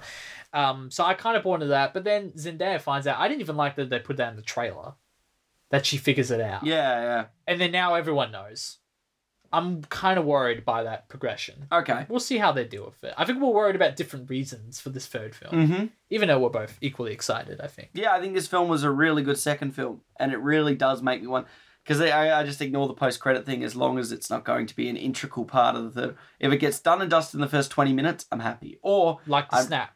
really yeah i'm really hoping it's one of those things where it's like maybe even though it gets eh, i don't know if there'll be an avengers film before the third spider-man film We'll find Uh, out soon. They this is it. We don't know what the, I mean. They're shooting Guardians Black. 3. They're shooting Black Widow. Uh, Guardians Three is, you know, going to be shot, but we have no clue when and where these next films are happening. yeah so i feel like there will be another avengers film before another spider-man film Possibly. Yeah. hopefully it gets just tucked away in that film um, where it's like just the case of maybe spider-man taking a bullet for something i don't know some Yeah. something that's just i don't want my next film to be a, i want my next film to be him as an adult and him starting to cope with this sort of sort of like that progress they really touch on it pretty well in um spider-verse uh, with the Yeah. original peter parker not the 40 year old peter parker but the the one that had been spider-man for eight years or something like Yeah. that where it was like he, he had come gone through the motions. You know, he he found himself found ways because at that point we would have had Spider Man what for if you're going off the MCU time he would have been Spider Man for four years or five years. Um. uh, What in in a sequel? Yeah. So when when does Homecoming? How old's he in Homecoming? Fifteen. Yes. Okay, so- because I think he's sixteen in this. They Yeah, say he's yeah. sixteen. So if he goes to eighteen, at that point he's been Spider Man technically for four years because he Yeah. in Civil War he had been Spider Man for six months already. yeah. So So about a year in Homecoming, then I guess. Yeah. So, you know, four or five years down the track, I want to start to see a more mature story. Yeah. I Maybe- think I think we're getting there. Um, because you can only be awkward. Like, he can always be relatively awkward, but surely at that point, he would have started. By that point, we might be sitting at an 18 year old because the Yeah. fact of the matter is, by then, Tom Holland's going to be sitting in his mid 20s, Yeah. mid to late 20s. So, let's start pushing him more to that Yeah. mature side. I'm excited to start growing up because I think this film started to lose a bit of the the fun innocence of Homecoming, Yes. um, which again they needed to do it for the plot. He needs to come out to be the new Iron Man, which, whatever. um, but you're right. I want to see them start to grow up, and I think this third film is the best time for them to start. doing yeah that. push him at an 18 19 year old who's starting to have to get a job and then we start Yeah. to tap into what makes spider-man 2 so good he's trying to balance those lives a little exactly. bit more than just skipping school even just the teaser at the very end when he's swinging, and this is the fir- I feel like this is the first time we've got a Tom Holland Spider Man like just swinging around the city moment. yeah in the films. Like it, this is generally the first time we've gotten that. And there's that thing he's taking selfies while he's swinging. I was like, there's your Daily Bugle reference. Mhm. I mean, they obviously immediately put JJJ in the film after that. But um, you're right. There was hints at the very last scene of okay, we're moving on. We're yeah gonna get a different Spider-Man after this. So I'm excited for that. yeah and i would like to see them start to touch on maybe uh you know maybe we're tapping into maybe a bit of the green goblin stuff next time maybe we're Yeah. tapping into some doc ock stuff next time or you know so like start to challenge some of those Raimi ones that I think it's been enough time for Green Goblin. absolutely Let's that's- put Green Goblin back in there. yeah are you not ready for a doc ock one Ah, I would love Doc Ock, but he's been he was in the game last year. He was in Yeah. Spider Verse. He's been used No, enough. maybe even a last year. sandman one There you go. Sandman would be it. Was that technically Sandman in Uh, this film? Not really. because it's a projection. There were. You're right. It was project faceless villains. It's it's fine. Yeah. So, And I'm really, really, really, really glad Stanley was not in this film. yes. They cut. They did film a cameo. They cut it because his one in Endgame needed to be the final one. Yeah. I appreciated that. Thank God. Cool. So highlight scene. Cool. Uh, my highlight scene, I think this is probably yours as well, is the ending the second act Mm. uh, when he, the first time he gets into that illusion uh, phase very Doctor Strange esque kind of cinematography there, and it worked really well. It worked really, really. I think well. it's yeah, it's easily the highlight scene. It plays up Mysterio as a legitimate villain, which, Yeah. admittedly, when you switch, uh, when the big reveal happens and you find out that Mysterio is just an illusionist, he's Yeah. a VR illusionist. It does take a little bit of, and then he has a he do, he's not even by himself. He has a team of about 10, 15 people Yeah. behind him. So he's he's got a huge group of people it does take away from this guy's definingly whereas vulture was the leader of a group he was in the sense Yeah. of but he was still by himself you know you could see him as this threat by himself he didn't Yeah. need the others there essentially um and it did take away his credibility at first Hmm. immediately reinstalled with that VR scene where you, Absolutely, yeah. it's like oh crap no he he literally made Spider Man his bitch. Um, he's, an, he's an idiot for believing Spider Man was dead, but He thinks he's dead three, four times in this movie. Every Oh, time, man. every time he gets a punch, and he's like, "And that's done. Wait, he's still alive." yeah, that, was- that was pretty. um, And that actually leads right into the end start of Act Three scene where Peter's at his lowest low, and he wakes up in that jail cell and like in completely different. He's like, "Where the hell am I?" And he's like, "Where, where is he again?" he's in The Netherlands? Netherlands, Yeah. yeah, and he's like borrowing a phone. He's like, "Everyone's so nice here." yeah. Remind me of Uncharted Two when you get like in that um Tibetan like little uh, city type thing, and no one speaks the language, and you're like, "What's going on?" It just reminded me of that. It was so I Yeah. loved it. I loved it. I think um, honestly, yeah, it's it's a really good scene. It really bridges into a really good scene between him and Happy uh, on the plane, where it really Tom Holland uh, Spider Man just breaks down. Peter just breaks down. He's just like, I can't, I don't know what to do, and I really miss him. And it's a really good moment. That's a great scene. Um, and it bridges really nicely into the final act. Uh, I think Gyllenhaal did a great job and definitely sits easily in probably the top five, maybe the top ten villains of this uh, cinematic universe. Definitely. Beautiful. Yeah. I just got a message from Mr. Jack Beck, who just walked out of the theater right now. His words are shook. He is shook. I don't know why, but uh, are you ready to? I think that's all I've got to say about this Fair movie. enough. I think uh, Spider Man Far From Home came out today uh, in wide release in theaters. Go check it out. It's good. Real Yeah. good. Speaking of wide in cinemas, wide release in Ah, cinemas. Wide releases, you say. Jake, what's coming out this week? Mm, what is coming out? Well, first I want to do a bit of an amendment. Like, I think I said last week that Midsummer was coming out. I think technically that comes out on the fourth of July or in the next week in the US. Mm. Okay. So I don't really know what the deal is with that, but I do have a little list here of films. Uh, in the next week we have uh, such films as After coming out, Okay. which uh, I've, I've heard of it, but I'm not really sure what it is. Um, I believe yesterday, or was that last week? Did you end up Thursday. watching that? No. Okay. So might be talking about that next week on the show. I would love to watch that. Uh, Mm. yesterday's out now. Um, and Unexpected Love, uh, that's out uh, the eight hundredth. I don't really know what that is, uh, to be honest. And of course, on demand and Blu-ray, which Jack just bought us, is now on Blu-ray. nice. And you know what else comes out on DVD in the next week or so?